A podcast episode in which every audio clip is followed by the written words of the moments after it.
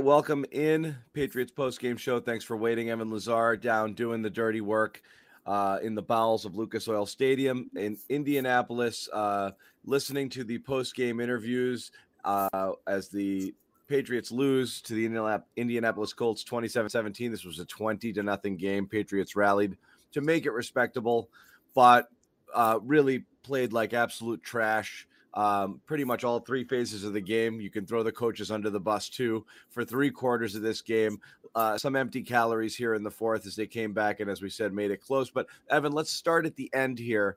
Um, as you said, you and I were just talking offline. Um, this was as pissed off and sullen and sulky and moody uh, as Bill Belichick has been in a long time uh, with this game and not taking anything positive out of it at all. Yeah, I we asked them some questions about trying to spin some positives, some moral victory if you will, into this game. And I think we're at the point of the season now for Bill Belichick where we're in week 15 and the time for moral victories and the time for treating Mac uh, with uh, kid gloves saying, oh, well, he played uh, terribly for three quarters, but he brought them back. And, and that's a really good sign. That's a really good thing to look at moving forward as a, a foundational piece. Bill Belichick wasn't having any of it. I asked him about the run defense. First, I asked him what happened on the 67 yarder.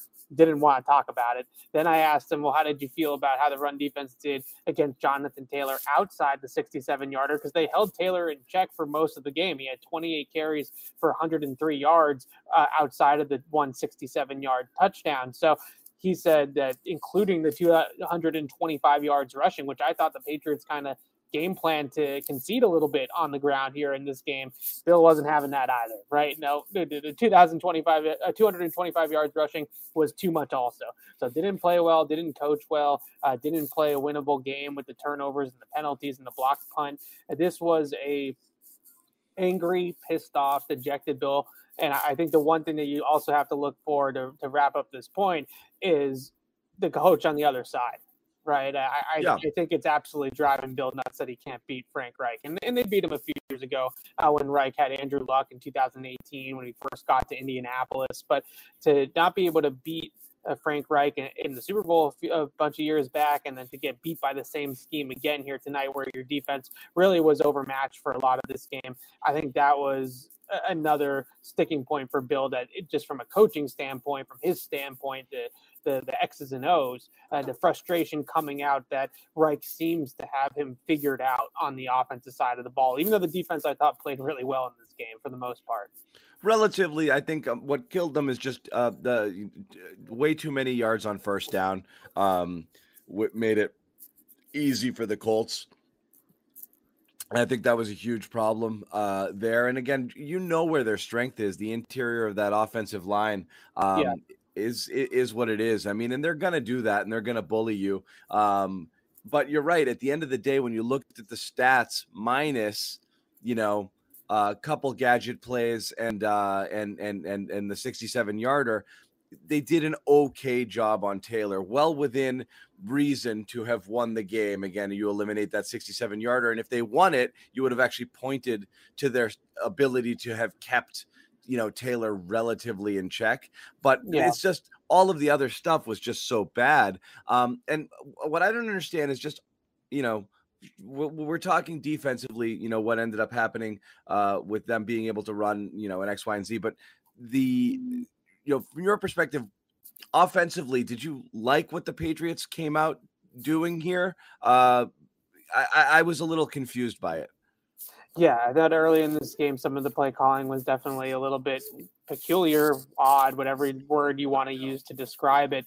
The toss play on, on third down and, and some of the other outside runs that they yep. tried to run early on in this game were really head scratchers because when you look at this Colts defense, you That's see a, a, lot of speed. Right They're there. fast. There it is, one of the most athletic players in the in the league at that position. So why are you trying to beat them to the edge with Brandon Bolden? I don't, know. you know uh, what I mean? Yeah, I, I don't know. I don't know. It, it, that's one of those things that on Tuesday when we talk to Josh McDaniels, hopefully we can get some insight. Hopefully we can get some answers as to why uh, they did that and why they felt felt that was the best way. Because I, I really felt like coming into this game, the two advantages the Patriots had were to throw the football, which they, they ended up doing pretty effectively on the whole outside of the two interceptions. Uh, when you look at you know when you look at max production, especially when you when you look at like expected points added and stuff like that, to be almost a net positive in EPA despite throwing two picks, tells you that on the, all the other plays he did pretty well. He made well. some really good Right. throws. Yeah, he Yep. made some throws down the field and, and was able to move the offense. But you talk about one for four in the red zone in this game. You talk about some of the situational play calling, and those are two things that I, in my mind, uh, when you go to red zone and when you go to third and fourth down, th- th- those are when coaching truly comes out in game, game plan, X's and O's, right? When you talk Yeah. about from a big picture standpoint, building an offense, developing Mac Jones, Josh McDaniel's done a great job on all of those fronts all year long, right? He's brought Mac along, uh, he's gotten them into a, a good groove offensively from a structure standpoint. But when red zone, third and fourth down, that is when creativity, that's when uh, you know game plan wrinkles come into play. And I, I know he took a little bit of a shot at Bill Belichick in his post game press conference, but Frank Reich calls the Nyheim Hines touchdown the Patriots special. That's what he called it in the post game press conference. That's a little bit of a game plan wrinkle. Now, the Patriots had the one hand off to Jonnu Smith that gets called back by the holding penalty, but the lack of, I would say, creativity and, and usage of other people besides Hunter Henry in the red zone is, is really killing the Patriots. When they get down there inside the five, they want to bully ball it. I know on third down, Mike Onwenu jumps off sides, and, and that false start penalty probably took away Rhamondre Stevenson run up the gut. Right. That was probably when they brought Sure. the sixth offensive lineman. That's probably where they're going with it. But it, it just it's rudimentary down there. It, it really is, and I, I can't I can't put a finger on why. And I'm also not going to sit here and say the reason why is because they don't trust Mac to put more on Mac's play because we're not talking about Mac. We're talking about creative uh, wrinkles to get the ball into the end zone from the high red zone. Once they get into the 10 to 5 yard line, I'm perfectly fine with them putting Onwenu on the field and bullying the ball into the Sure. into the end zone. That's what they should be doing. But when you look at the high red zone from the 10 to the 19, uh, their struggles in that area of the field uh, don't it's not just this game. It, this is a this game was a microcosm of their struggles all year long, ranking 26th in red zone offense this year, and it's only going to get worse after tonight. So yeah, you look at some of those things, and and I think that that's from a stylistic uh, standpoint. Uh, excuse me, I, I said one for four. They were two for four, but one of them was an interception, so you take points right off the board right there, right? So that that that gets you zero in the red zone trip, and, and some of that's on Mac, right? He obviously throws the interception. That's not necessarily on McDaniel's, but I, I would just like to see the red zone design basically right now. And I can't believe that teams are still getting beat by Hunter Henry down there, right? Because he's all they got. I know. the only consistent weapon they have in the red Well, zone for Mac to go to right now. Red zone, one thing, but let me ask you this: just uh, uh, you know, this felt like this. I thought this was going to be a Mac throws at 30, uh, 30 plus uh, time, you know, times tonight by design, not because they were trailing and had to come up. Right. I just thought that that's what the Colts would give them, and that's what the Patriots would do. Um, also thinking that the Colts would expect the Patriots to try to establish the run, but the Pats were running out of strange formations. It felt like they were, you know, with multiple receivers, they were running out of, you know, t- you know, multiple receiver sets instead of heavy packages. I would have thought it would have made more sense to either spread it out and go and loosen up the Colts a little bit, um, you know, uh, by letting Mac cook, so to speak. And we talk about it all the time. I thought that would be one option. I thought the other option would be do exactly what you did with the Bills and go heavy and throw in an extra tight end and just ram it down their throats for a little bit and see if you could soften them up some. They didn't do either of those things. And then obviously you run into that blocked punt, which again, we'll get into that in terms of why does that keep happening? It's the third of the season and no other team has more than one. Yeah, Uh, we got to and- and- that. and Yeah. that goes into a touchdown. We'll we'll get into that in a minute. So you're then you're instantly in a hole and you become one dimensional and everything gets a little bit more difficult. Uh, but I didn't understand what they were trying to accomplish offensively to start the game.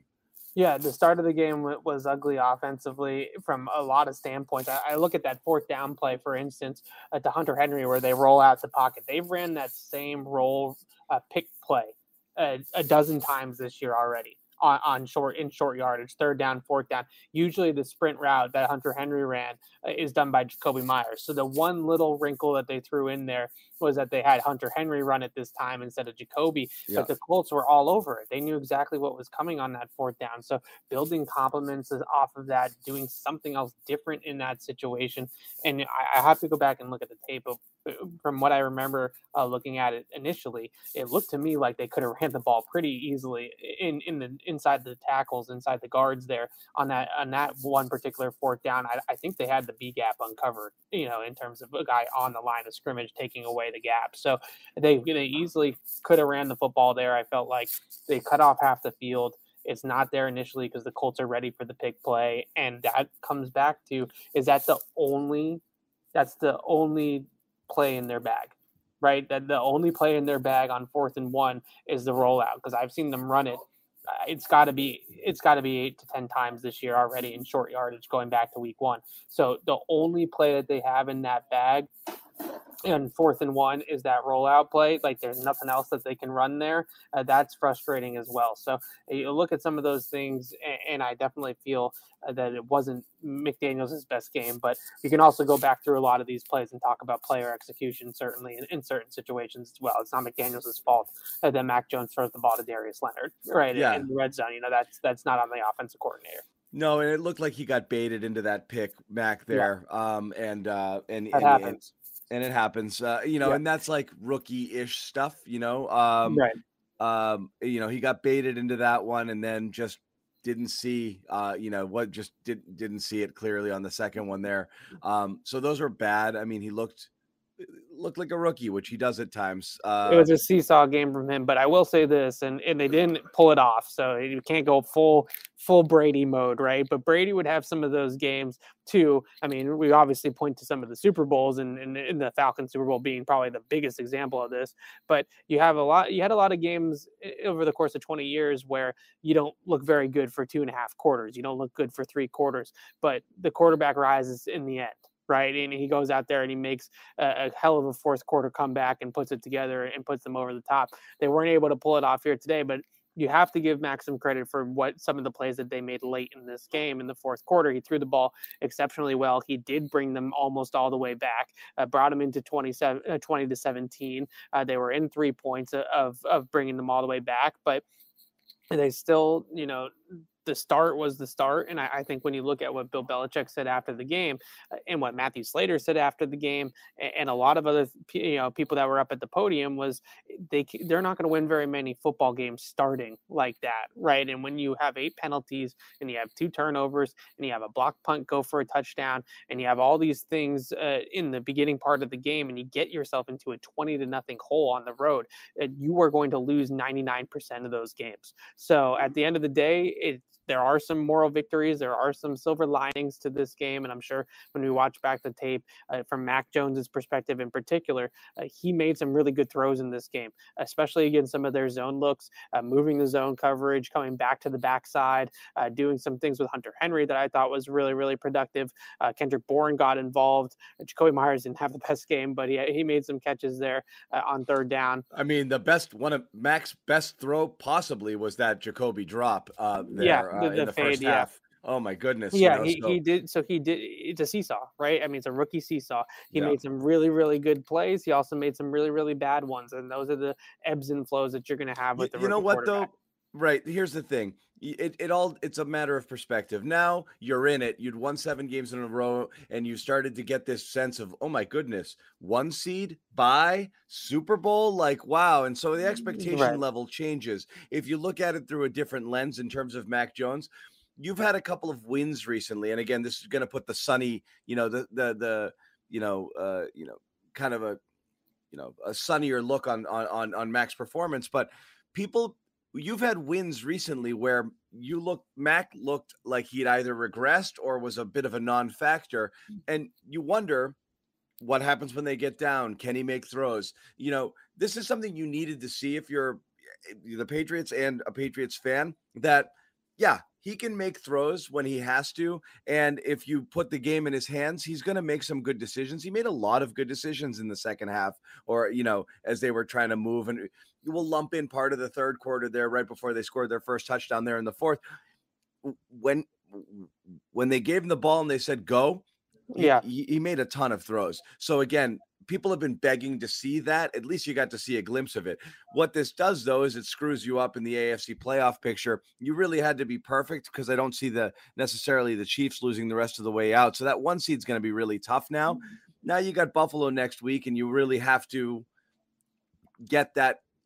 You know, yeah, get, the, the, get the, the W. good, Yeah. the good news is is that regardless of what happened this week, and I say this with a smile on my face because I think a lot of the Bills fans that I follow on Twitter tonight were taking some victory laps on the expense of the Patriots when it was twenty to nothing. But regardless of the outcome of tonight's game, next week is a hat and t-shirt game for the Patriots if they win. They win the AFCs next week against Buffalo with a victory at Gillette Stadium, point blank, regardless of what happened tonight. So that there's still a, a lot of uh, positives of to go from moving forward. But I, I thought Matthew Slater said it best. If they play like they did tonight, they are not going to win very many football games here down the stretch. And it's going to be a quick end to the season if they continue to compound mistakes after mistakes after mistakes. I- It is not just the turnovers, it's not just the block punt. It's also the procedural stuff, right? That getting in their own way with some of the penalties. Like the, the delay of game getting to the line Yeah. with 13 seconds left with Mac, the Yeah. Onwenu penalty there, going from third and one to third and six there. When you know all of those things are terrible. Uh, yeah, terrible. yeah. You can't have the them. the Onwenu one was a real backbreaker uh, for sure, and they almost had. Look, I I think you could have technically. Mm, Obviously, you can do whatever you want. You but you could have got made the argument that uh, fourth and seven, maybe you do go for it there instead of kicking the field goal. But that's a far way out for one play in that condensed area. And your all red zone offense has stunk all year, so you're going to trust it there to get four, seven yards. So I Well, I I agree, Evan, but I always think when you're when you when you're in a position where you're going to go where you think going for it on fourth down is a likelihood, you have to play the first three downs as if you're playing Yeah. four downs. And- and- that, that third and into play with Onwenu is going right up the gut with Rhamondre Stevenson, Yes. and they just didn't get the playoff. And they didn't get to do it, and that's the Yeah. killer there, right? Because then you know you're going to do it again. So you're right; it puts you in a tough position there. Um, you know, third and seven. But even at third and seven, you have to think, I need two. Play- I, I got to get home in two plays, not just one, because you don't want to put yourself in a fourth and seven situation. I think that field goal was bad. This is another fourth down that you Yeah. can question with Belichick in terms of timid. I didn't think there was enough opportunities to get the ball back there, so it, it- that was a, a winner go home situation. Whereas the Colts go three for three on fourth down. I know this weekend was a big, you know, They went three for three with with four three fourth down sneaks though. To be fair, right? They, They were did. fourth and one. And well, one of them was on their side of the field. that that's how they set those things up though. If you're Indianapolis, and I actually thought the last sneak. Uh, they, Was they almost had it. Yeah, they oh, almost had really that. I, I said to you know that those plays often come down to when they decide to blow it dead, right? If they blow it dead initially and they roll his forward progress down, they probably had him, but the second wave often is the one uh, that that gets it uh, over the the line to gain. So that that Yeah. was that was tough. But you know, I look, I, I don't think the I didn't really have much of a problem with the lack of aggressiveness. What what I keep on coming back to uh, for me is what are things that went wrong tonight that I can sit here and say were are reoccurring issues for this team, right? I don't think penalties is a big reoccurring issue for them. They're playing a, a crew tonight, and it didn't sound like Bill Belichick was too pleased with Carl Cheffers for for a number of reasons. But Cheffers and his crew throw more flags than any other crew in the entire National Football League. They are a flag happy crew, and we saw that right from the early jump when they were calling those ineligible downfield plays, right? The RPO concept for the the Colts gets called back, and then the screen gets called back from the Patriots for ineligible downfield. So the, the these refs and this crew. Uh, they interject themselves into these games, and I, I think Bill Belichick was not too pleased with some of the the calls that were being made. Not necessarily saying that it was all you know they were against the Patriots, so to speak, but the ticky tackness of the calls that did go against the pass. I, for one, I, I know the the holding on Jakobi Meyers on the Jonnu Smith play that I think he he maybe scored or got tackled at the half yard line or something like that, and they call it back.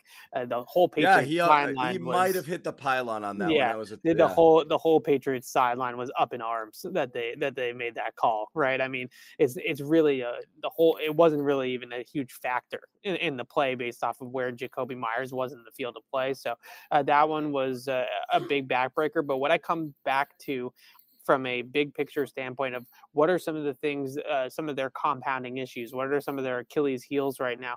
I would say the first one is red zone offense, which I, I talked about during the bye week. I wrote about during the bye week, and it reared its ugly head again here today, going two for four. The other one that I would say is they are the only team in the NFL, as we keep on saying, and we need to talk about this, that has three punt blocks this year. No one else has more than one. And so when you look at some of the things that are continued to be issues for them, getting punts blocked is an issue that has continued to happen over and over and over and over again.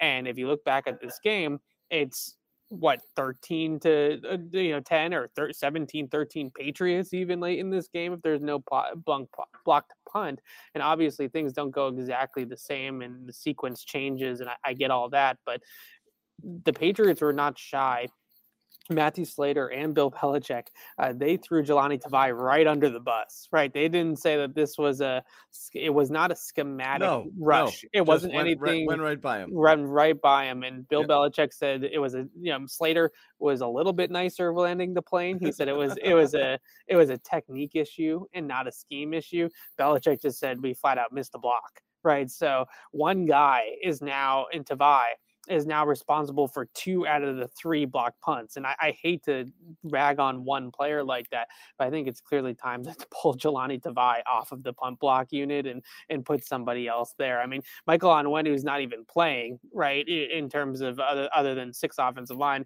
Maybe they should be putting him next to Joe Cardona to, to protect Jake Bailey because uh, this is becoming a major issue and it, the, the game completely flipped uh, obviously, when they yeah. blocked that punt. So it, it just was a huge problem.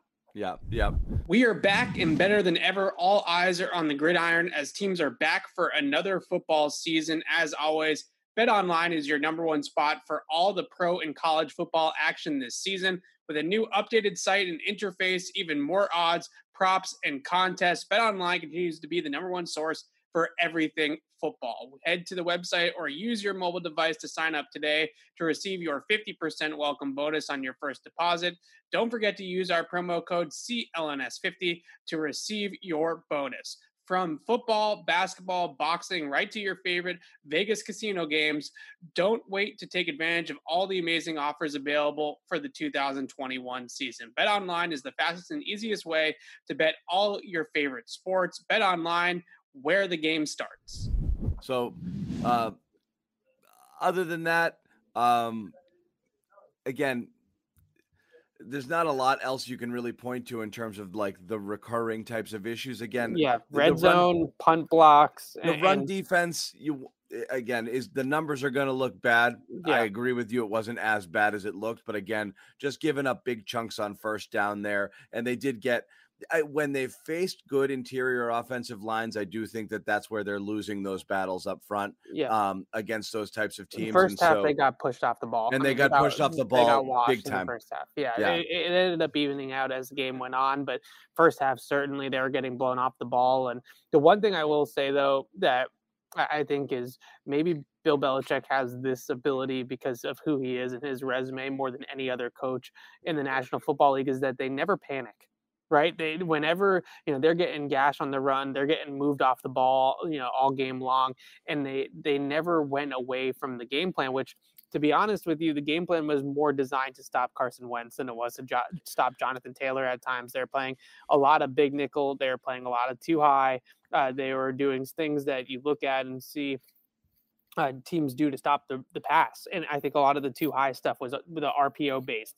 Uh, for whatever reason, I've asked a couple of, of coaches, you know, high school coaches, Twitter guys that uh, tweet a lot, Coach Fast, things like that, about why the Patriots would play uh, so much cover two against RPO. Nobody can tell me. Nobody can give me an answer as to what they think, but they clearly think that that's a coverage that they can play well out of against those types of RPO style concepts. So uh, that was what the game plan was. The game plan was to hold Carson Wentz to 57 yards passing or whatever, and ended up being and give up a little bit on the run and, and let that go a little bit. Um, but obviously, when you give up a 67 yard touchdown, that's when the plan goes you know into the trash can right? You know if you didn't do that then then you, you have a much better defensive uh, performance and something to take away a little bit better but uh, i i truly feel like they felt uh, you know getting questions now well, why did they not load up to stop jonathan taylor? Well i think that they felt like they were better equipped to stop Jonathan Taylor out of their nickel packages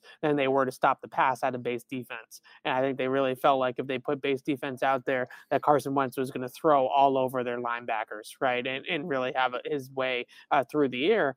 And you can keep teams, and we talk about this all the time with the analytics and stuff like that. But I think this is one area where I have seen Bill Belichick buy a little bit into what some of the analytics are telling you.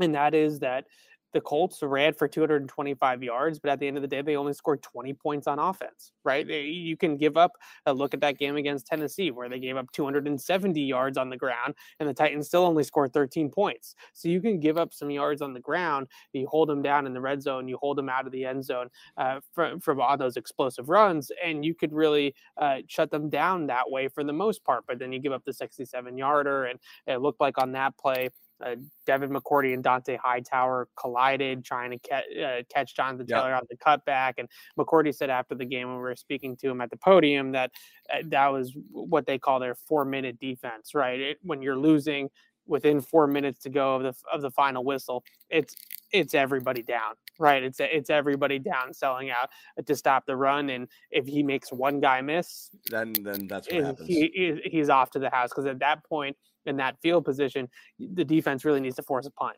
right? Whether you give up a touchdown or you force a punt, you got to take some chances. You got to take some gambles to try to shoot some gaps and and get some negative plays and, and get the offense off the field. So uh, that that's what happens there. And he goes to the house, and and that's kind of the boomer busted those types of plays on the drive before that they made some plays behind the line of scrimmage and they got the colts offense to punt so it either works or it doesn't right there's really no middle ground with them when you sell out like that and Unfortunately, you know, they obviously didn't make the play there. But uh, I thought the strategy from a game plan perspective actually almost worked uh, for yeah. the Patriots to not overreact to Taylor and, not yeah. put all their big bodies out there. Yeah, and again, it, again, if you, you kind of said it there, if you're looking for another silver lining, like to play this badly and to be in the game. Like I yeah, I can't imagine Patriots are shaking in their boots if they face the Colts uh, somewhere down the line no, again. But I can tell you that Bill Belichick hates Frank Reich. I can tell you that.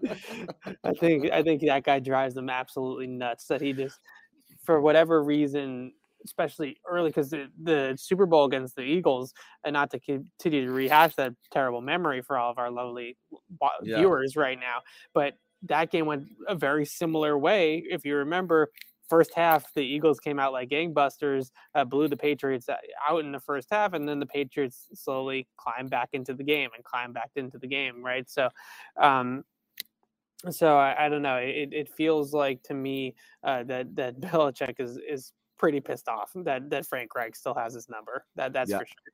Yeah. Um, other drips and drabs here from the game, Evan, that you want to hit on before we wrap? Yeah. So a couple of other things. Um, first and foremost, I've been one of the biggest defenders of Isaiah Wynn, probably on the entire so beat. Wins a been, big wins a big one in the I've chat right now. Very, yeah. very, very patient uh, with Isaiah Wynn. I've given him a very long leash. I will say that the outside of him getting called for uh, penalties all year long, penalties have been a big issue for Isaiah Wynn, both pre snap penalties, uh, false starts, things like that, but also post snap holding. You know, th- he's gotten called for more penalties than pretty much any starting tackle in the NFL. Uh, PFF tracks it, and he's right up there near the top of the of the list. So the penalties have been a problem for him all year long. But on the whole, I do feel like his play has been better than what the narratives out there suggest tonight I am getting to the point where I'm starting to let go of the rope a little bit with Isaiah Wynn. Not not only because of the false start where he's you know out of his stance and nobody else is moving, walking right? into Rhamondre. Right, he he gets lost on that on that block and, and basically tackles Rhamondre Stevenson for the Colts defense. The sack that he gave up uh, to DeForest Buckner, I, he he tries to jump set, and when he jump set, it's a it's a hit or miss type of, of approach as an offensive lineman. You either get the guy square and, and you nail it, or you miss like he did. But when you look at the play again, Brandon Bolden's coming out of the backfield, and it looks like Brandon Bolden is is looking to chip DeForest Buckner. So all Isaiah Wynn needs to do on that play is block inside out. Just don't give up the inside right? Because you have some help to the outside. Now you're not doubling him, you're not sliding protection, but you do have a little bit of help from Bolden on the outside, and you have this defensive tackle that's playing out on the tackle uh, on the left tackle because clearly the, the Colts identified Isaiah Wynn as a guy that they could beat in in pass protection, Right. and they put their best pass rusher over him. And you, you have a guy playing all the way out there. He's not going to beat you around the corner, right? I mean, he, he's a six foot six, uh, a 310 pound defensive tackle, uh, three technique, right? And he's playing out o- o- on the five over the tackle. He's not going to beat you around the corner. So to set out uh, as aggressively as he did, overset, and give up the, the one thing he couldn't do was give up the inside, and that's exactly what he did. So you look at some of the, to me, what are are focus errors, right? You know, you have Buckner out over the top of you and you give up the inside. You go for a walk and you get called for a false start before the snap and, and everybody's looking around at you. Uh, you tackle your own guy. Uh, these are not because Isaiah Wynn's not Those are- physically those are- able Those to are play the frowned upon. Yeah. Right. It's not because he's not physically able to play the position, right? These are focused mental type of slip ups that he's having. And if he's not going to lock back in and really refocus his game, uh, then I, I they're not going to change anything drastically in week 15, uh, week 16. I know everybody's calling for them to flip Trent Brown to the left side and play Onwenu at right tackle. We're way too far down the line for something Yeah. like that. But looking at it from a, a big picture, long term type of standpoint, you have a quarterback in Mac Jones, a righty quarterback that likes to stay in the pocket, that isn't going to move around a whole lot. Uh, you're going to have to protect that him for the next decade, right? Is what you hope. And if you're going to do that, you're going to have to have a real stud at left tackle. And if the Patriots ha- had a, a player there that they uh, felt good about to pair with Mac Jones at that spot, I, I think that they would feel a lot better about their offense moving forward. So, in terms of the short term, Isaiah Wynn's your left tackle. Uh, you're going to have to live with with that for this season the long term outlook of Isaiah Wynn as the Patriots starting left tackle, I think, is certainly on the table as something that the Patriots would like to upgrade on moving forward because it's They not have to. right now. They Yeah. have to. I if if it's not, and we've talked about this before, but if that draft is doesn't isn't tackle, or I mean, in that first round, you know, Yeah. it's it's something that they have to address. And you also have Trent Brown um, in a contract year as well, so you know that could be completely up in the air for next year. Yeah, Uh, yeah, Um, yeah, I don't know. This is where we're at. It's uh, it's weird Yeah. to watch a Bill Belichick. It's weird to watch a Patriots team look this sloppy and unprepared coming off a bye week. Um, and uh, and you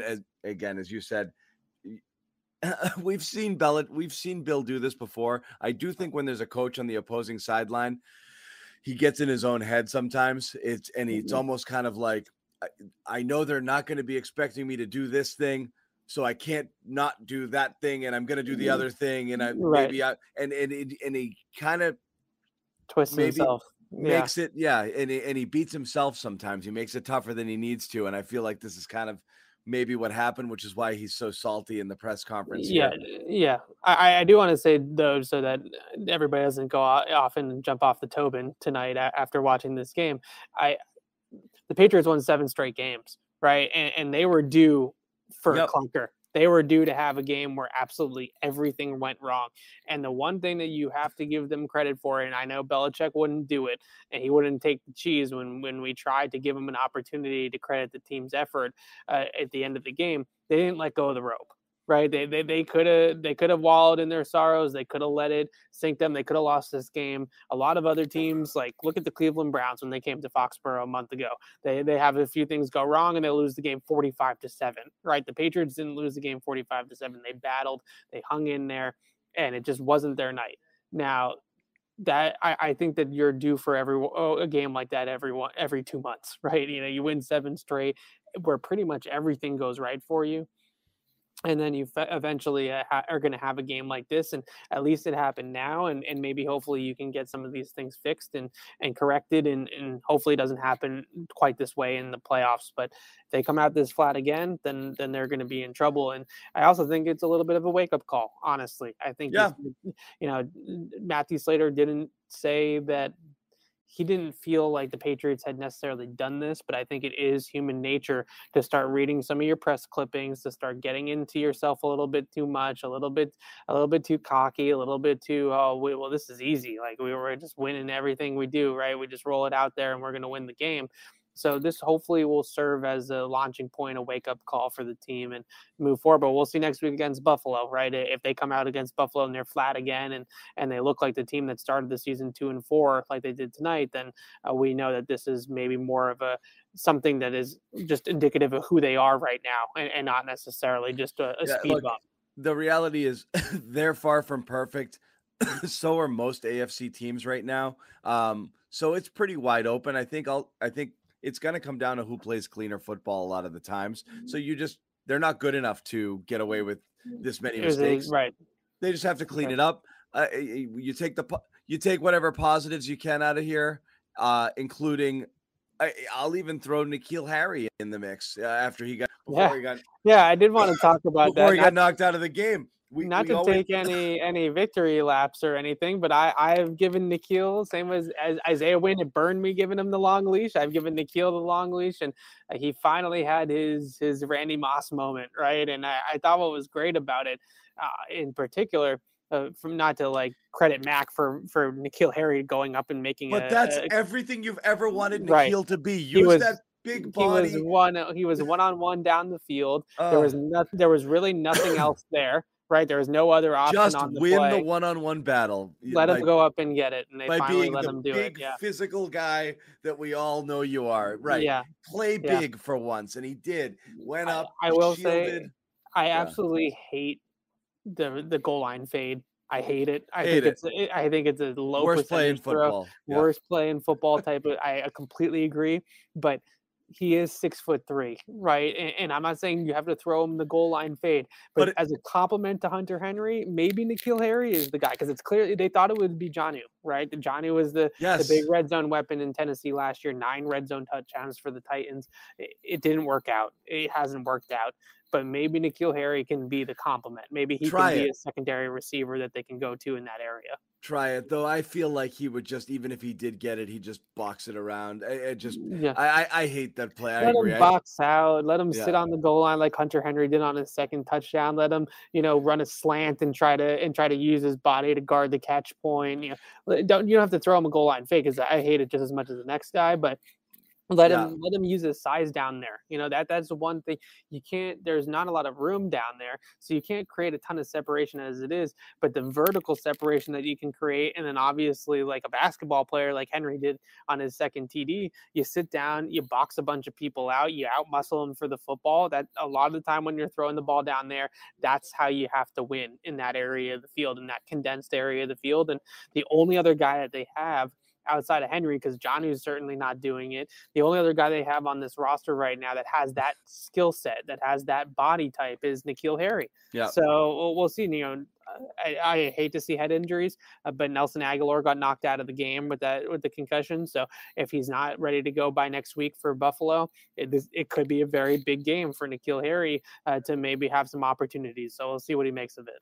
Yeah, uh, a couple other little nuggets, uh, a couple underrated throws. I really like. I, I thought that second touchdown to uh to Henry um uh was was great by Mac being able to move in the pocket, throw it kind of off balance, off one Yeah. foot, and really just in you know you know, right past a fingertip of a defender. Uh, and also that fourth down was it the fourth down play where he just swung it out to Bolden? yeah, Um, no, it was third downs, all out blitz, and yeah, he All knew, out blitz. knew exactly where to go with it. yeah. brilliant decision, knew where to go confidently, you know, to throw a ball on third and 10 that short of the sticks and know that it was the right play call. Yeah. And just we talk about being able to deliver those short passes right where you need to, exactly in stride.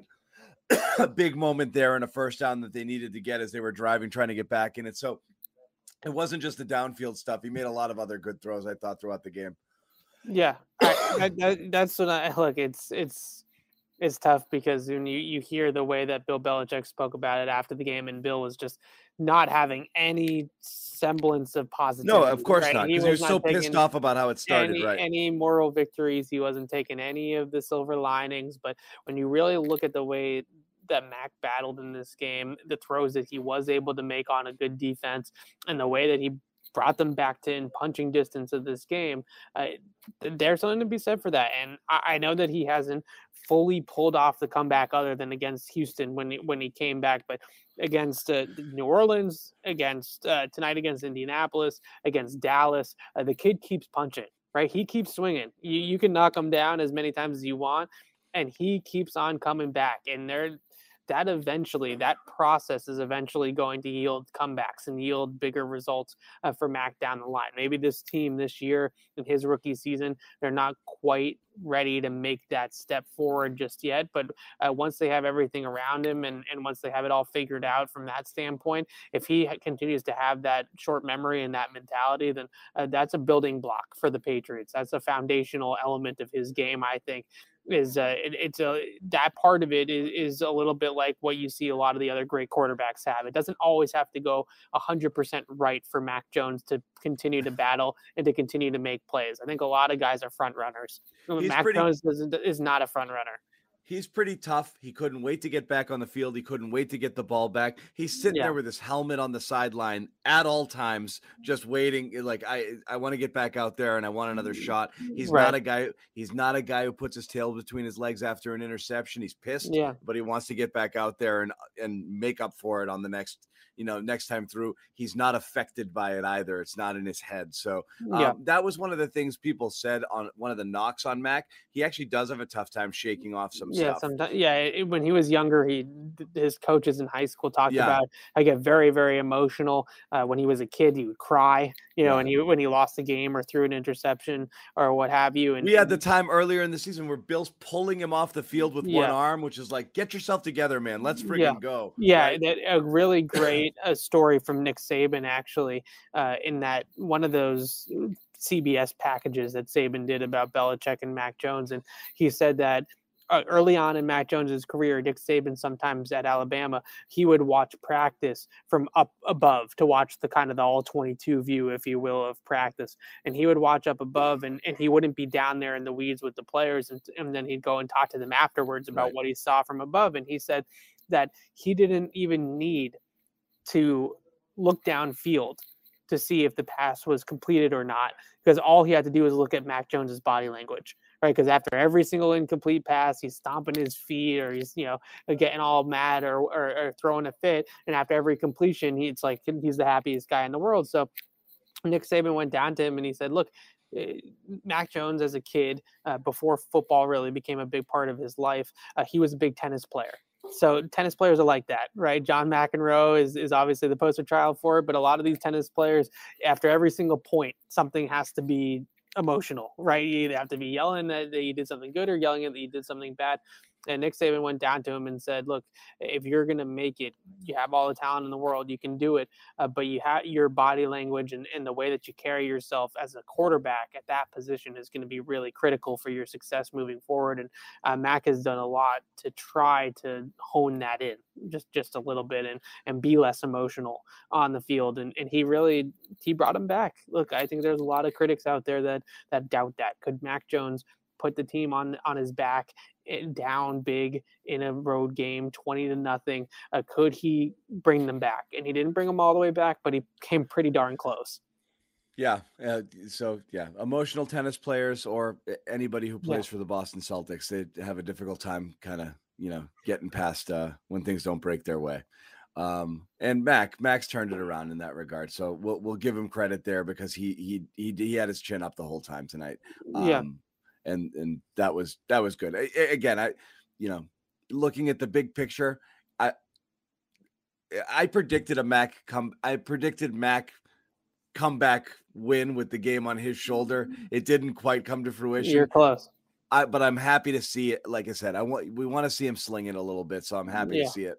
Um, some people still uh, are down on Mac in the chat. I don't really get it. You know, yeah, I am. You know, it's not some, gonna, it's not going to be perfect in year one. You know, yeah, he made some really rookie mistakes early on in this game. But you want to see that the problem. I've always thought judging Mac is more about are you seeing enough highs to be right. able to be high on him versus did he make some mistakes or do some things that look weren't great? Like you expect that he's in year one, but there I want to see more high points. So Yeah. tonight there was a ton of high point uh things that you saw, which is like that's impressive to me. So I view it as a positive, even though he was shaky, but so was the whole team through the first couple of quarters. Um, you know, end of the day, Patriots lose one. They were bound to lose at some point or another. Yeah. Look, they weren't going to run the table. They weren't weren't gonna run the table. No, this Yeah. is not 2001. They weren't going to Yeah. run the table. So and this felt like that was the one that was most likely uh, of all of the ones Yeah. remaining as well. I so agree. You, don't want to see it go down uh, next week in Buffalo as well. So they'll hopefully come back here. Before we wrap it up, any final thoughts, Evan? No, I, I think that we as media, we as fans uh, observing this team, I think it's important to keep some of the positives in perspective. That Bill Belichick might not get up there and and say that anything went well or that coach. You know, he said they didn't coach well, they didn't play well, they didn't do anything well tonight. Was I think exactly what he said, and I- but let him worry about that, right? Let let, let hi- the Patriots and the team have that attitude. For us, I, I do think that you have to still look at the bigger picture of, of the fact that the, this team has really built something here, and- just because they lost uh, one game to a good Colts team on the road, then uh, you you don't have to completely wipe away the fact that they they have competed very very uh, well for the last two months. So I still think it's a good team. I still think that they they have a bright future ahead of them, and tonight just wasn't their night. Mu- multiple things. Good team. There's no team in the AFC that's going to run you off the field right now. Um, Yeah. I think it's really a matter of who plays the better, cleaner game. But you know that they're in this thing, um, and most likely going to the playoffs and are going to be competitive, which Yeah. is as much or more than you could have asked for at any point in time. So Yeah, I, I even thought the winning the the number one seed in the conference. I thought if they had done that, that, that would have been light years ahead of where anybody would have expected. them winning the be, so- division is light years ahead of where anybody expected right, this year. right. So the fact that they're still in position to win the division and win a, a home game, obviously in the first week of the playoffs, is uh, something that we can't lose sight of. That just because we had a taste of the number one seed, and just because we almost had, you know, the Patriots almost had the bye, and they almost had home field advantage, and they were Yep. the number one seed for a couple weeks, and that felt great. I don't lose sight of the fact that winning the AFC East and having a home playoff game in in Mac Jones's first year uh, with the Patriots as a rookie quarterback, uh, that is a really really good uh, first season, regardless of what happens at that point.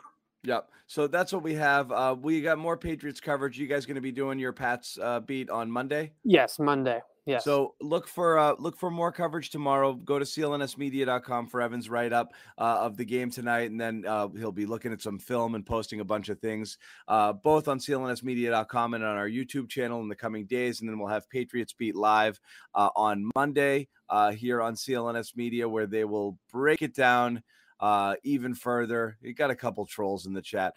Yeah, it's all good. Always. It's it's fine. If you hate the Patriots, what are you doing on this show? It's freaking it's 1 Mm. a.m.